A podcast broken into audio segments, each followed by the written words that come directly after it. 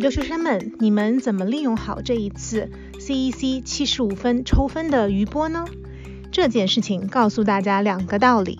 第一，机会永远是给有准备的人的；第二，人还是要有梦想，万一呢？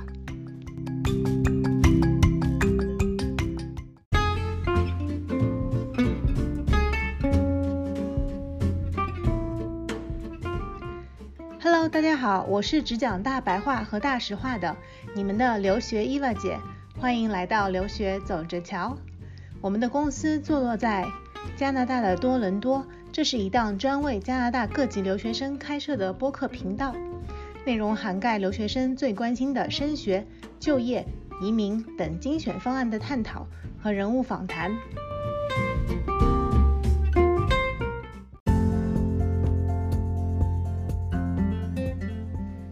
这一期的播客最关键的一句话就是：如果你在加拿大工作已经满一年，而且移民雅思也有了四个五以上，那我请你马上停止听我的播客，马上去入池，谢谢。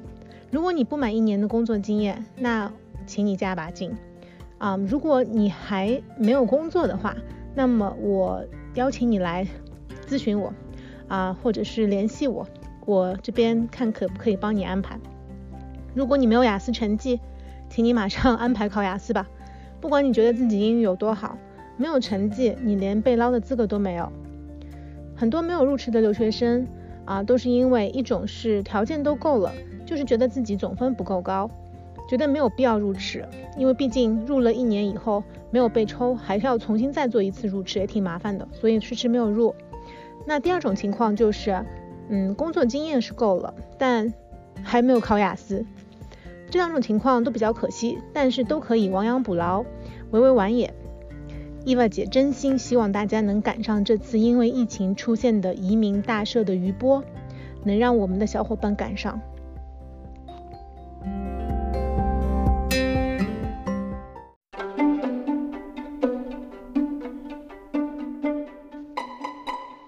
这里再次声明一下，什么样的人不能走 CEC 这个项目啊？特别是针对留学生的。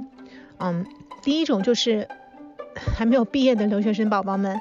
嗯，第二种呢是毕业了在加拿大工作没有满一年的留学生毕业生，第三种是 B 类工作雅思不到五五四五，A 类工作雅思不到四个六的留学毕业生。那么参照本次 CEC 的这个优惠大礼包啊的政策逻辑，带给我们一些什么样的启示呢？第一个。加拿大这次大赦背后的政策逻辑是什么？嗯，加拿大非常需要有高质量的劳动力，所以呢会青睐在加拿大有过留学经验的啊学生来申请移民。加拿大移民局也青睐有英语基础的，啊更青睐有加拿大工作经验的。而且目前这个大赦的一个重要原因是，这百分之九十的 CEC 这个类别的申请人。啊，是人在加拿大境内的，啊，加拿大移民局利好境内申请人的决心啊是很明确的，所以无论如何，嗯，在境内做申请的人都一定要争取一切的可能性。那第二个启示是什么呢？嗯，就是可以预见的是，移民局接下来还会出台更多利好政策，尤其是针对境内的留学生和工签持有者。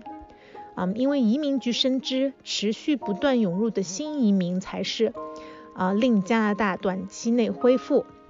和保持常年繁荣的至关重要的因素。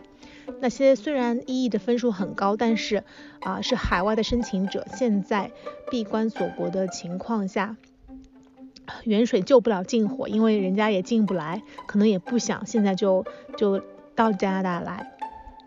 那第三个启示是什么？就是联邦的这次抢人政策势必会改变某些留学生的移民规划，嗯，有些会放弃省提名而改走 CEC，这样就会直接影响省提名配额指标的完成，嗯，省提名申请人的减少，当然会导致省提名条件的降低，这意味着原先那些不符合 CEC 条件的申请人。啊，来做省提名项目，那真的是天大的好机会了。嗯，但那，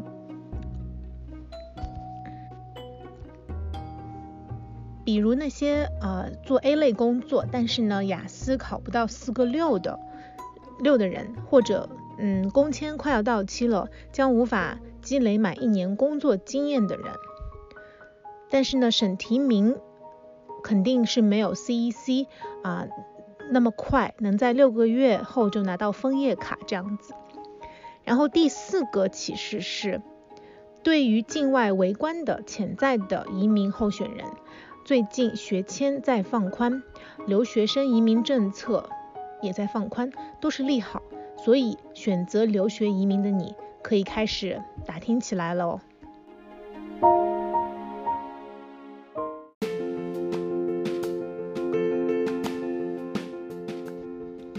留学是一场孤独的西天取经，愿吉祥留学做你西天取经的如意金箍棒。不论你来加拿大留学是为了考大学，还是留下来积累海外的工作经验，甚至是想在加拿大创业，以及之后打算移民，那么请继续关注我的播客频道，我将持续提供给大家非常丰富的本地资源和资讯。记得留学路上还有我，你的留学伊娃姐，我们一起留学走着瞧。